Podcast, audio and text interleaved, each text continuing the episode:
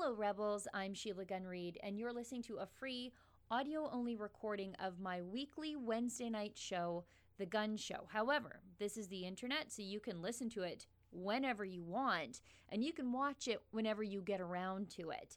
Tonight, my guest is Michelle Sterling from Friends of Science Society. Now, if you like listening to the show, then you will love watching it, I promise. But in order to watch, you need to be a subscriber to premium content. That's what we call our long form TV style shows here on Rebel News. Subscribers get access to my very excellent show, as well as other great TV style shows too, like Ezra's Nightly, Ezra Levant Show, and David Menzies' fun Friday night show, Rebel Roundup. It's only eight bucks a month to subscribe, or you can subscribe annually and get two months free. And just for my podcast listeners, you can save an extra 10% on a new premium membership by using the coupon code PODCAST when you subscribe. That's podcast. Just go to premium.rebelnews.com to become a member. And please leave a five star review on this podcast and subscribe in iTunes or wherever you listen to your podcast. Those reviews are a great way to help people find our podcast and support Rebel News without ever having to spend a dime. And now, please enjoy this free audio only version of my show. Did you know that there is something called a Canada France climate partnership? The mainstream media hasn't had a lot to say about it, have they? I'm Sheila Gunn Reid, and you're watching The Gun Show.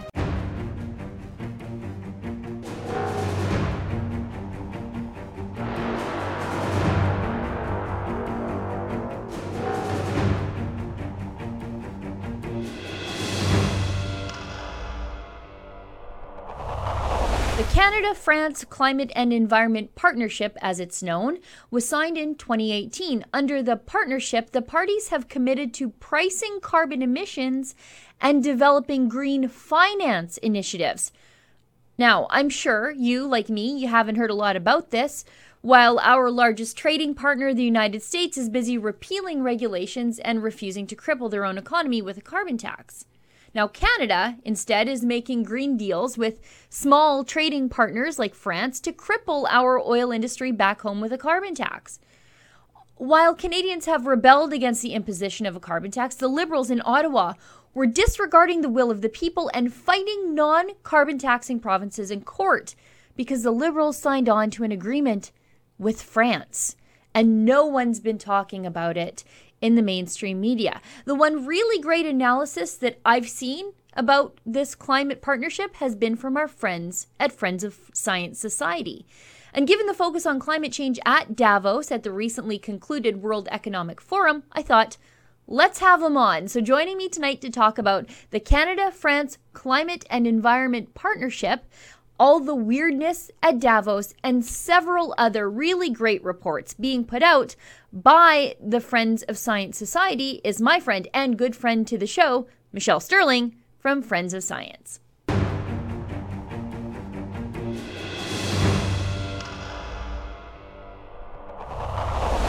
Now from Calgary is my friend Michelle Sterling from Friends of Science Society. Michelle, it's been a while since you've been on the show, and I wanted to have you back on. Uh, there's so much in climate change news to talk about. Um, the first thing I want to talk about is closer to home. We often talk about these climate change issues as, you know, this global scheme to control our lives, and really it is. But um, you guys have a new report out. It's called Fear and Loathing, and it's on the Alberta inquiry into foreign funded attacks on Alberta's oil and gas industry and the Canadian natural resource sector as a whole. Um, mm-hmm. And you guys have sort of debunked some of the left wing myths around it. Right. Well, presently, first of all, Happy New Year. Thanks for having us on the yes, show. but, um, but presently, we see many um, NDP people are speaking out against the Alberta inquiry. Lots of people are saying, oh, it's a waste of $30 million. They don't seem to notice that there are $19 billion in pipeline projects stopped in Canada because of the tar sands campaign. So last fall, we issued a report called Fear and Loathing how Alberta went from being a, a, a prize, a precious jewel in the Canadian technological and engineering world, to a pariah worldwide.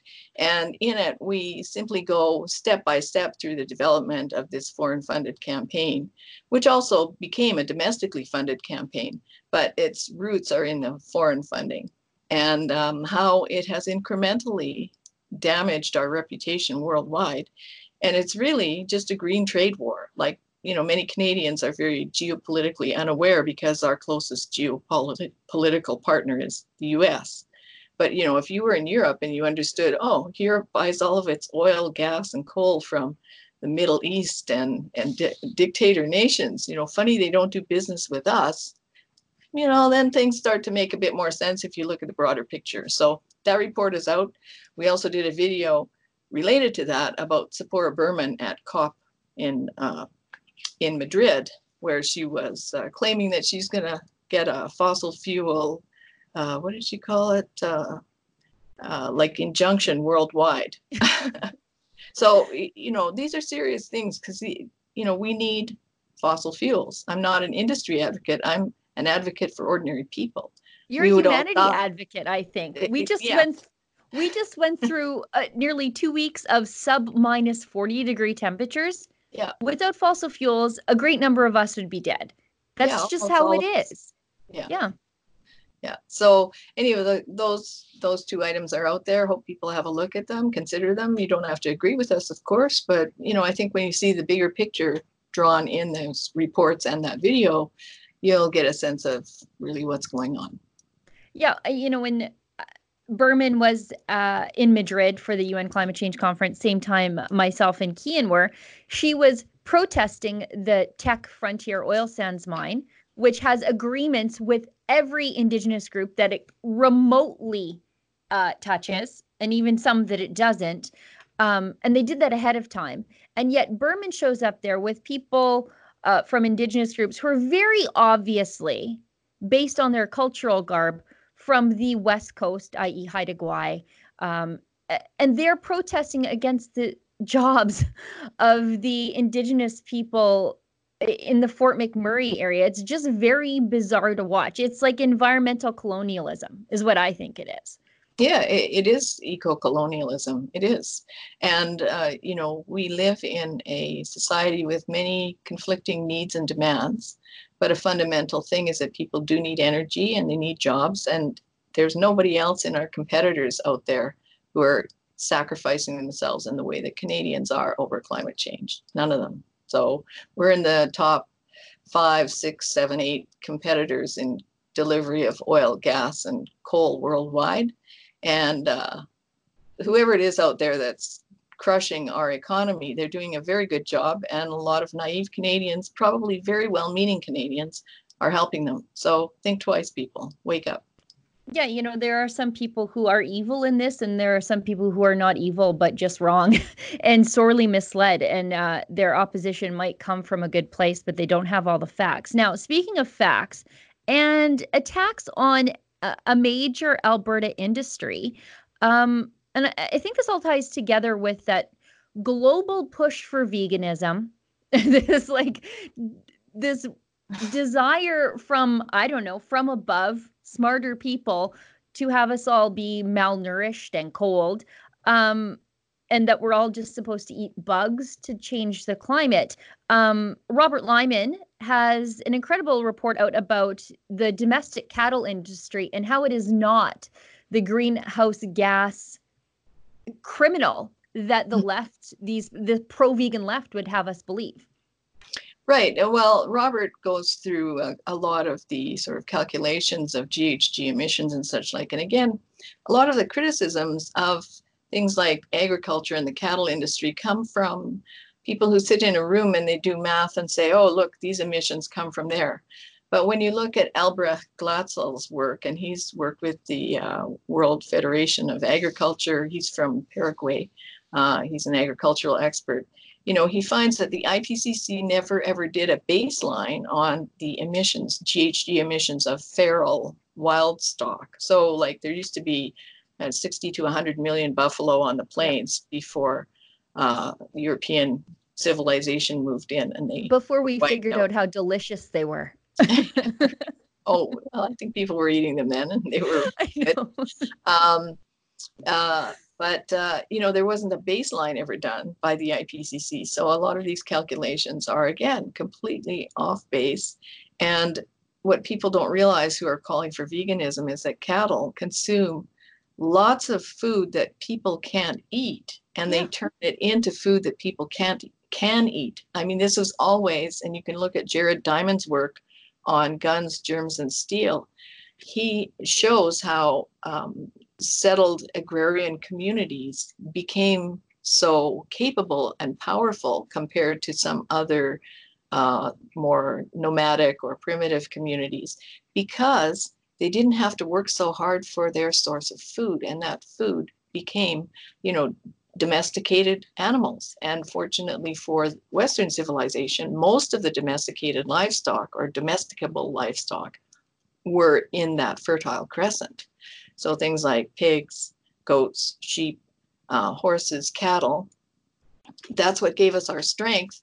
And he compares it to the people in Papua New Guinea who, to get their protein, they have to cut down these huge trees, cut them in half, core them out, take that core, pound it into a powder, um, dry it, then mix it with water. By the time they're done, there's no, you know, the energy expended to do that is about equivalent or less than what they get to eat. So when you have cattle who that can go and graze on pasture that you can't eat. You can't eat grass, you know, but they yeah. can eat it.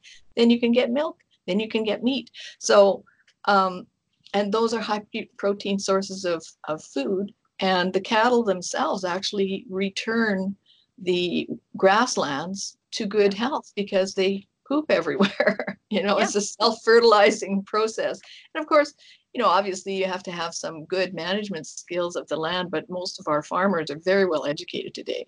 You know, they're all have BAs and science degrees in agriculture and land management, soil management. So it's really a science now that's easily 100 years old. So, uh, you know, the vegans are, are uh, if you want to be a vegan, go ahead. But yeah. you know, I love it when people tell me, "Oh, well, I live in Norway and veganism is good," or or that author from Sweden, Lund University. Everyone should be a vegan. Well, where do you get your vegetables from in winter, girl? Yeah. You know, they yeah. come on a container ship, on a truck, on a train. Somebody's bringing them to you and they're being farmed in some warm place. So that's ridiculous. You know, that's a great point because a lot of, uh, well, I, I don't think I know a vegan who doesn't say, well, I am a vegan for this, this, this reason, and it's good for the earth. And and yet, um, they are perfectly fine. I mean, I don't care if my pineapple comes from somewhere. I, I don't think greenhouse gas emissions are bad. But if you do, then your pineapple that's coming from, you know, the tropics all the way to Norway, um, for your smoothie, you're supposed to care about those things. I don't. I think it's great.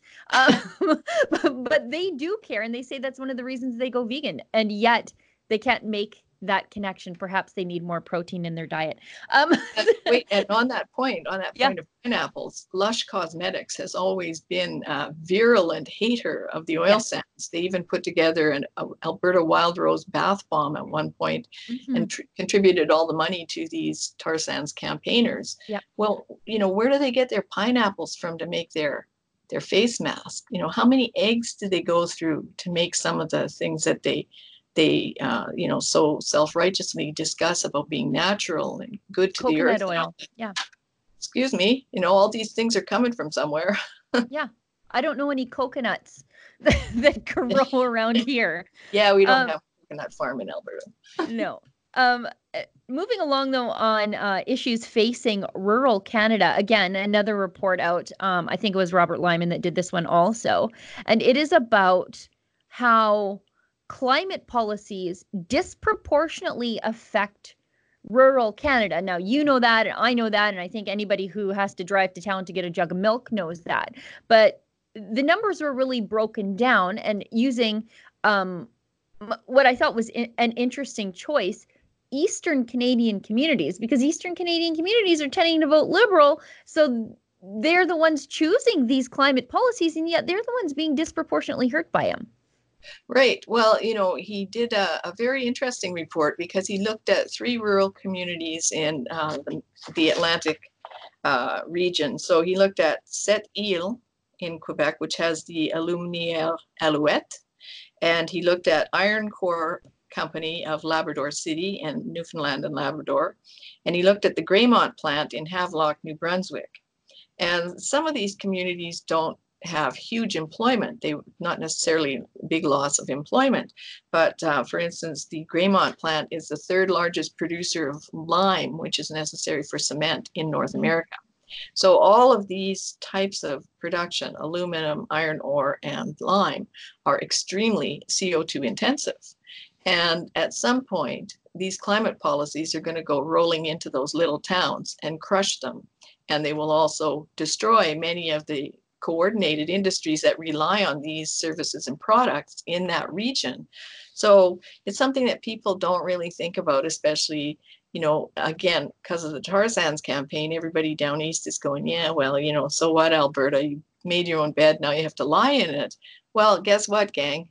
you know, you're in the same bed because effectively the climate po- change policies in Canada are a threat to Canada. They will crush our economy and destroy regions. And uh, we already see that all kinds of rifts are prop- propping up, cropping up because of these policies that are destroying regional economies. But it's coming to, to your town too. Yeah, and I, I think the beauty of Albertans is we probably won't say, I told you so. We'll probably say, okay, oh, great. Say, now now join us in the fight. Yes, yes. We'll say it's not something that people should be happy about. You know, we're not happy about it we don't yeah. see it happening there yet, but nobody here will be happy to see other people lose their job. Yeah, it, it won't be long before some of the people who chose the feel goodery of Justin Trudeau's liberals, uh, it won't be long till they're mugged by reality. And uh, I don't take any pleasure in or joy in it, but I do hope that they can uh, make the connection that, that uh, this is what you voted for. So let's never do that again.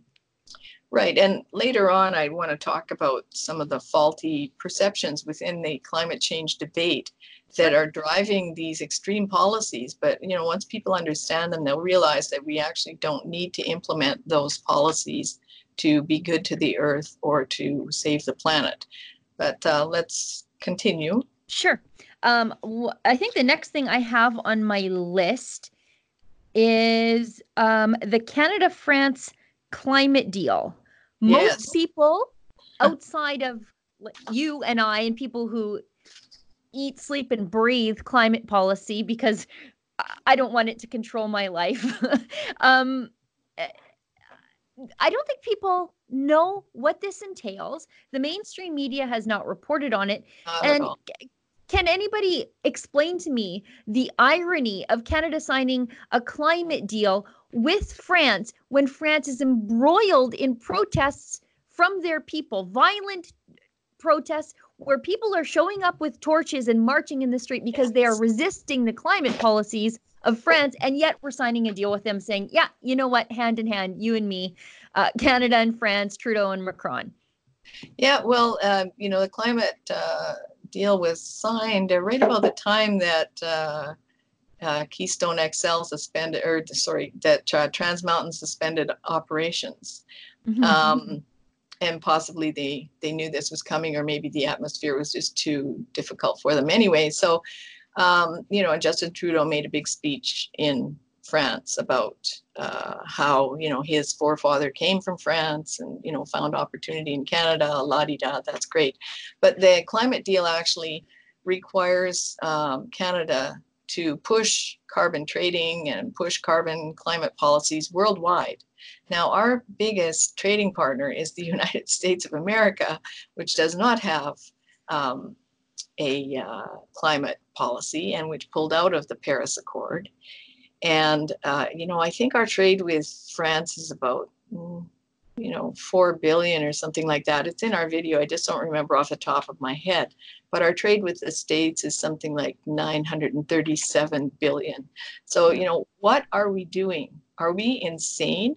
But then when you look at what France also has, they have this organization called La Francophonie. And if you recall, there was uh, some controversy some time ago about why are we paying for Michaëlle Jean to be part of La Francophonie and, you know, coughing up all these uh, expenses for past governor generals uh, because of La Francophonie. It's a huge voting bloc at the UN. And Canada is part of it because we have French speaking people. So it appears, it presents itself as a cultural thing about French language. But effectively, it's actually controlling a large part of the conversation on climate. And who does France buy all their oil from? Despot nations, other than a bit from Norway, you know, but if you look at who they buy oil from, they're buying it from all the people that Canada Action has been critical of, for instance. So yeah. what are we doing? You know, it's like, let's shoot ourselves in the other foot. Yeah, but Michelle, those despot nations, some of them actually do speak French, so it's fine. yeah, yeah. No, it's pretty interesting. And have a look at it. Yeah. Um, now, moving on to more global things because that was pretty global uh, let's talk about um, another i suppose he started off as a canadian uh, bad idea mark carney. Yeah. He was formerly of the bank of canada and he wants to change the world currency to fight climate change and yeah. this is going to cause chaos in economic markets across the globe, but I suppose the ends justify the means for these people. Well, we did a video about uh, Mark Carney being appointed as the climate czar at the UN. Uh, Mr. Carney was with Goldman Sachs, a big carbon trading company. He was with them for 13 years prior to becoming the governor of the Bank of Canada. And during his time in Canada, his wife was uh, part of um, Canada 2020 and issued various reports pushing for carbon price, pushing for carbon trading. Then he moved over to the uh, Bank of England. And at the Bank of England, he made a presentation to Lloyd's of London, which is quite famous about climate change. And it's based on this very scary report that was put out uh, and funded by Thomas Steyer and uh, Michael Bloomberg two hmm. green billionaires who've been demarketing fossil fuels worldwide. Um, at the same time, we understand that Mr. Steyer's uh, Farallon Capital uh, in the background has been buying coal stocks in Asia, while in the front he's very green. Anyway, um, that can be read on Powerline on the Powerline blog yeah. the epic hypocrisy of Thomas Steyer. Anyway, um, so Mr. Carney has recently proposed that perhaps we should move to a digital currency instead of the US dollar as the reserve currency of the world because the, he's trying to stabilize European markets. But this would probably destabilize the world economy. Um, and particularly today, now that we see the tragic chaos in China regarding coronavirus. Um, you know, the Chinese have been buying up gold and US dollars for a long time. So they're certainly not going to be part of this digital currency party. And I, I, believe the underlying method here is to facilitate carbon trading and a, perhaps even an energy dollar, if you like. And this all goes back to the ideas of, say, George Monbiot, where everyone gets a personal carbon credit every year, a ration you know, when you run out of energy credits, you just buy more if you have money. Anyway, so, you know, I think it's important that people are aware of this move. And one of the things that Mr. Carney has actually promoted is uh, Facebook's proposed Libra digital currency. Um, and that was the only one that he singled out in one of his speeches in uh, Kansas last year. Um, so, uh, you know, then it makes sense to me now why perhaps uh, Facebook has been um, limiting and censoring any articles that say there's no climate emergency or articles that say that uh, Australian bushfires are not caused by climate change, but rather poor forestry management. Because if your currency, digital currency's future relies on climate catastrophe, of course you're going to promote that. Um, and and you know, in a free society, you should be able to promote it, but you should be pretty transparent about it. I don't think that's happening. Uh, no, uh, that was one uh, one thing I learned from one of your videos. Sometimes there's so much um, Facebook censorship happening; it's hard to stay on top of who exactly is the target today. Um, but I did learn that from one of your videos that wildfire facts about yes. the Australian wildfire were being censored by Facebook and Facebook fact checkers um, because it doesn't comport with the narrative that this is climate change induced and not arson and um, poor forest management. Right. Well, there's a group in the States called Poynter Institute, and they're supposedly dedicated to journalism, inquiry, and free speech and how important it is. And they run uh, this organization called the International Fact Checking Network, which is made up of various people around the world who supposedly check on facts. And they have subgroups of this. They have um, health feedback and climate feedback and science feedback. So um, the idea is good. But of course, what's happened is in the climate feedback world, you've got a whole bunch of people who are on the climate change catastrophe mantra. And so when um, anything doesn't fit that parameter, they come out with that. Now, Facebook has partnered with them in a Facebook integrity project. the words don't mean anything anymore. and you know, most major media, including CBC, we've also yeah. got an item on CBC on our blog. They, if the fa- International Fact Checking Network says this is BS, then that's it. That's what they go with. They don't ask any more questions. They they have no sense of looking in to see if there's an agenda there, and that's not journalism. Uh, no, and uh, you and I were talking off camera about how some of these reports just make it into the ethos, and then so the insurance companies will adopt a report that says, "Oh, you know, the world's going to end in 12 years or whatever the, the mm-hmm. doomsday clock is at right now," and they'll they'll adopt that, and then then the banking industry will point at the insurance industry and say, "See, the world's going to end in 12 years because the insurance industry says so," and then the governments will point at the banks and say, okay, see, the world's going to end now because the banks and the insurance agencies both say yeah. that the world's going to end. And they both care about mitigating the risk. So we better do it too. But nobody ever stops to examine the report. Nobody. Right. It just gets adopted. And then it, the circle of, uh, lent credibility just goes around and around and around and then we're all just supposed to believe it but nobody ever goes back to the original report and I think that takes us to uh, Roger Pielke. Roger yes. Pielke Jr. did go back to the original report. And uh, he's got a couple of articles on Forbes recently that are very good. And again, he talks about how Thomas Steyer and Michael Bloomberg co-sponsored these um, this risky business report, which used uh, a, some climate simulations, one of them being the registered concentrated, re, uh, representative concentrated pathway 8.5. And this, uh, you can see this on the cover of the IPCC SR 1.5 report that Greta Thunberg is always quoting. There's an artistic representation of it. And you'll see that there's this one line that goes way up, and then there's one sort of in the middle, and then there's one sort of here, and then there's one down there. So this would be 8.5. This is 2.6. This is 4.5, and that's uh, 6.2 or something, 6.0. Anyway, um, so this one, according to Pielke, is totally ridiculous. It's unrelated to reality because this one, the 8.5 at the top, is uh, a world where everyone is using coal again as we used to do. Now, on that graph that I described, you know, we're about here. So we're way below that. That's where we presently are. And these projections were never meant to be used in this way. They're simply simulations that scientists were using as a way to evaluate potential changes, but they rely on many socioeconomic factors, not just one thing, not just CO2 and not just fossil fuels. For instance, a 2.6, which uh, Greta is pushing for, is a world with 3 billion less people. So Where imagine the implications. To go. yes. So now you can understand some of the implications of that. People like Extinction Rebellion, the Voluntary Extinction Humanity Extinction Project. It, you know, people who are running around with signs saying "Kill me! I want to save the planet." Yeah.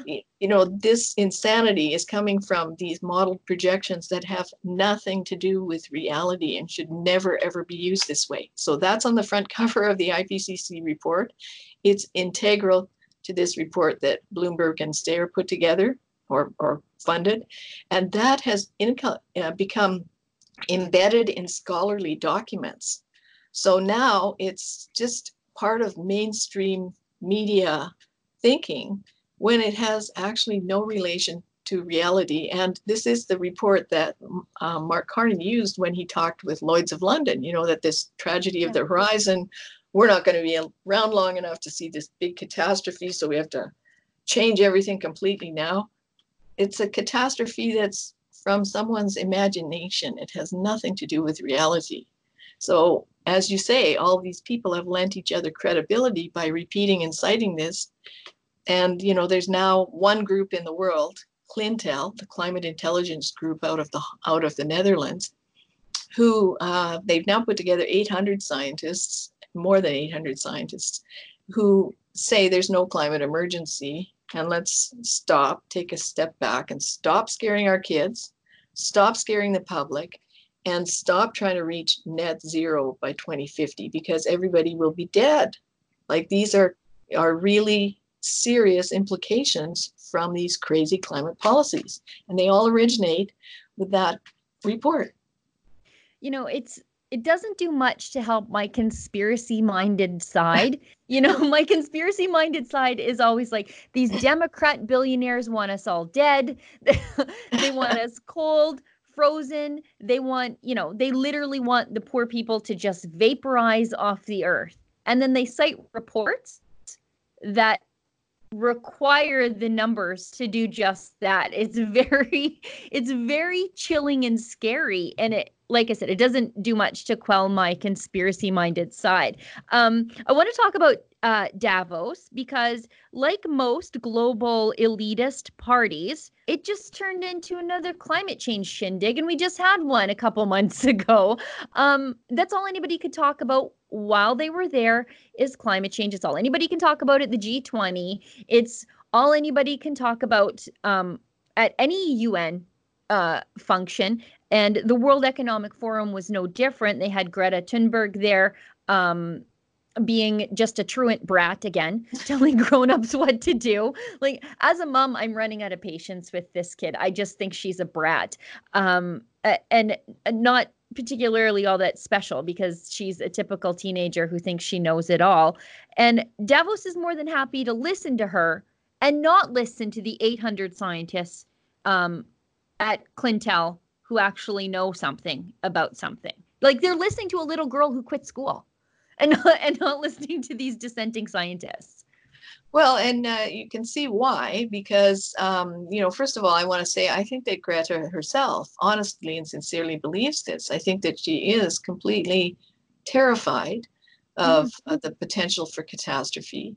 And, uh, you know, that's thanks to Al Gore, because in 2009, um, in the book Factfulness, um, Hans Rosling says Al Gore told him in 2009, we have to create fear, you know, and Rosling yep. was a global medical uh, specialist uh, working on medical policy worldwide and a medical doctor. And he said, you know, fear is like the worst thing that you can use because it will drive you into making dangerous and really bad decisions. And he gives lots of examples in his book. So, you know, Greta uh, speaking there herself, I think she totally, sincerely, honestly believes it. But who's behind her? You know, Keean did that report when he went to Sweden to try and find out. Well, there's this huge group of green billionaires. Yep. Um, and this woman named Cory Morningstar has done a fabulous investigative research on the manufacturing of Greta Thunberg. Like this little girl is being used and exploited, child exploitation by these green billionaires that's how she gets on the stage there because those guys are part of the, the Davos clique. So, you know, what can be a better way to get the public to move toward a digital currency, to agree to have their freedoms totally eclipsed by climate policy, to agree to have their economies destroyed by climate policy, than having this young woman speak from the heart with all sincerity to a bunch of billionaires who just flew in on their private jets. you know? Yeah. yeah. Uh, so, um, and again, the Clintel group has said it's a crime to make children afraid of their future. And if you read the Factfulness book by Rosling, you'll see that everywhere around the world things are better for everyone, much better. There's still lots of inequality, but much, much better. Things are always improving. And so that's not something that Greta even knows about. So it is really a tragedy that we're being bamboozled by these people who put together that report that now has inculcated uh, all of Western society with fear of an apocalyptic ending, something that's not going to happen because that's not what the evidence shows. Right. There's something um, especially sinister about playing on the fears of children. My 13 year old daughter probably feels like she's going to die every time I take her cell phone away. Now, what if the head of Rogers said to her, You know what? You are going to die if she takes that cell phone away. You will literally drop dead. Maybe not now, but in 12 years, you're going to drop dead if your mother takes your cell phone away. Yeah. Rogers would sell a hell of a lot of cell phones to some young people if they were able to convince young people that they were going to die if their mothers took their cell phone away. That's very similar to what Greta is is experiencing right now and I know it sounds crazy my, comparison, but it's pretty much the same if you're a grown up looking at it with clear eyes. Sure, and if you look at their prospectus for the group "We Don't Have Time," that's what they named their yep. their organization. No um, fear mongering there. you you find that they have uh, attached themselves. You know, they've got a big global agency. They're doing a huge social engineering project, and the main thrust is that they're selling carbon offsets. Yep. So they're using Greta as a walking ad to sell their carbon offset trading deals. Um, you know, and ironically, in the prospectus, they say, and advertisers may have sort of, you know, future opportunities with social media influencers like Greta when she grows up. Well, you know, if we're all going to die in 12 years, what? I thought you guys said we're all going to die in 12 years. Now you're saying when she grows up, you can cash in on Greta. Like that is so sick. And also, you know, what, what a perverted thinking to put out there to the to the public. So um, yeah, there's uh, we do have time, you know, and that's what the Clintel group is saying. We do have time. We shouldn't rush into these things. We should take a step back and we should stop scaring children, especially, and stop scaring the public. It's a crime. Now, um, I've taken up quite a bit of your time this morning, but I wanted to talk about um, the new event that Friends of Science Society is planning. And uh, let me just say off the hop, um, friends and listeners at home, viewers at home, if you've never gone to a Friends of Science Society event, I cannot recommend it enough. It's always a packed house. The food is great, the company's great, the speakers are incredible, and you're going to hear ideas that you will not hear in the mainstream media because they're unafraid and the science speaks for itself. Right. Well, this year it's going to be on April the 6th. It's at the Red and White Club in Calgary. And we're going to have Donna Laframboise speaking on freedom of speech. And we're going to have Dr. Roy Spencer speaking on uh, 10 reasons why there's no climate emergency. So it's called Freedom of Speech, No Climate Emergency. And uh, Donna will be addressing the fact that climate change activists really want all your freedoms and they're incrementally uh, employing new and new laws, new legislation, you know, more bins to compost, more restrictions on where your car can park, more restrictions on whether or not you can fly, and such like on and on and on. They're gradually taking your freedoms away. And uh, yep. actually, she just did an article rebutting the Winnipeg Free Press. Free Press. Wasn't that ironic? which wrote an article saying it's time to silence deniers.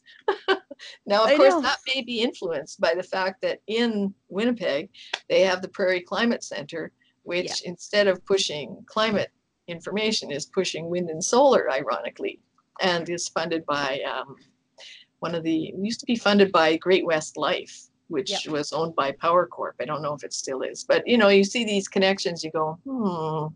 Yep. Anyway, yes. And Dr. Roy Spencer, he was uh, with NASA, and uh, he's an award-winning scientist. He's now a principal researcher at University of uh, Alabama Huntsville, and he and John Christy run all the satellite data uh, from there. And uh, they're the ones who show that there's really no change in global temperatures according to the satellite data. So where's the catastrophe? You know, that's great. Um, because you know you're bringing in people who actually are studying the data that the climate change activists are distorting to push their own agenda it's it's very great uh, again you're going to the source report or source reporter i guess in this instance um, instead of just buying the spin three people out it's like the game of telephone right it is the game of telephone. Yes, and you know, and Donna, may I mention, she also wrote the book, uh, "The Delinquent Teenager." So it's kind of funny that we have Greta at Davos, because the delinquent teenager is about how the IPCC acts like a delinquent teenager, where you know they won't clean up their yeah. room. So they've been criticized uh, on many, many issues over the years, and they haven't fixed it. And um, when Donna was here, she showed that Greenpeace and World Wild Fund, uh, leading members, uh, legends, are influencing the IPCC reports. And who funds Greenpeace and World Wild Fund for a lot of money? The Oak Foundation, one of yep. the tar sands partners. You know, the Rockefellers. These all these big foundations have been funding Greenpeace and World Wild Fund, and these guys are influencing the IPCC reports that your local, provincial, and federal governments base their climate policies on. So I don't, I see a huge conflict of interest there. I'm sure many other people do. So people should read her book and follow her blog. It's a big pick, um, big picture. So now, how do people get tickets to the event? And more importantly, if they can't make the event, how do they support the good work that you guys at Friends of Science Society do? Thanks. Um, well, to, to get to our event, you can get a ticket on Eventbrite, you can go to our homepage and there's a link from our homepage directly to the Eventbrite ticketing process. And we do have a student rate as well if uh, kids uh, and young adults are interested. Um, so it's going to be April 6th, 6 p.m. at the Red and White Club in Calgary. We offer a full buffet. Uh, then we have our two speakers. Uh, we have a break in the middle where you can pick up some bling and we have all kinds of bits and pieces books dvds and such like. And it's just a really nice evening. So uh, i hope people will take advantage of it. And, and that's oh, at sorry that's at friendsofscience.org yes. Okay. and if you want to support us we also have a donate button there donate membership. So uh, please feel free. We'd love to have some help. Yeah i, I i'm astounded at uh, the work that Friends of Science can do with your shoestring budget and your videos um, for a small Canadian uh, science focused YouTube channel. You guys are getting on some videos nearly a million views, half a million views. A video yeah. you did the other day has 70,000 views. I think that's great. You're reaching a lot of people because I think you have sort of a, a bit of a a rebel journalistic mission in that we say we like to tell the other side of the story. That's exactly what you guys are doing. So um, I recommend everybody subscribe to Friends of Science YouTube channel. If you're looking for a place where you can get uh, layman's terminology of complex scientific issues that environmentalists are counting on you not to understand, go to the Friends of Science YouTube channel. You'll get a ton of arguments that you can take out, take into the world with you. Yes, well, we, we do try to present a plain language version. We also back it up with the scientific material. And uh, so, yeah. you know, we're not trying to bamboozle people. We no. want people to understand sort of these fundamental principles. And uh, yeah, we, we're very happy with, you know, our YouTube uh, audience is uh, very responsive. And we also try to respond when we can to comments on YouTube, Facebook, mm-hmm. Twitter. So, you know, we, we advocate for open civil debate yeah. on climate and energy policies. That's what's missing right now. Because I think if we had open civil debate, a lot of the hysterical rhetoric would calm right down and people would be making more thoughtful, incremental um, changes rather than some of these vast, sweeping changes that people are coming up with that are really detrimental, especially to middle class and, and poor people. It will crush the middle class. Well, that's exactly why people like, I guess, the Winnipeg Free Press want to shut you up because, yes. you know, they can't win the debate. Uh, Michelle, uh, I've taken up so much of your time today. uh, I want to thank you for coming on the show. We shouldn't leave it this long before you're back on again. Um, and this is a place where you can come on and talk um, as long as you want without me ever trying to shut you up. yes, thank you. I really, really appreciate that. All of us do. All of us and all of our members appreciate that. Thank you so much, Sheila.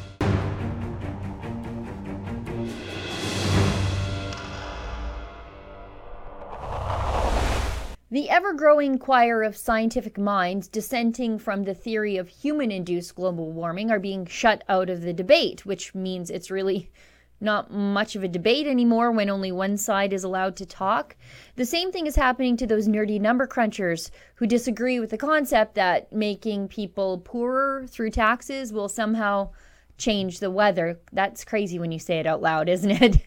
you know, you'll scarcely see these people with articles published in mainstream media outlets, even though their opinions, frankly, are pretty mainstream. And you will absolutely never see them on a panel as a counterbalance at the CBC. In fact, we know at the CBC, it's official policy to not have so called deniers on at all. And that's why I love what Friends of Science is doing.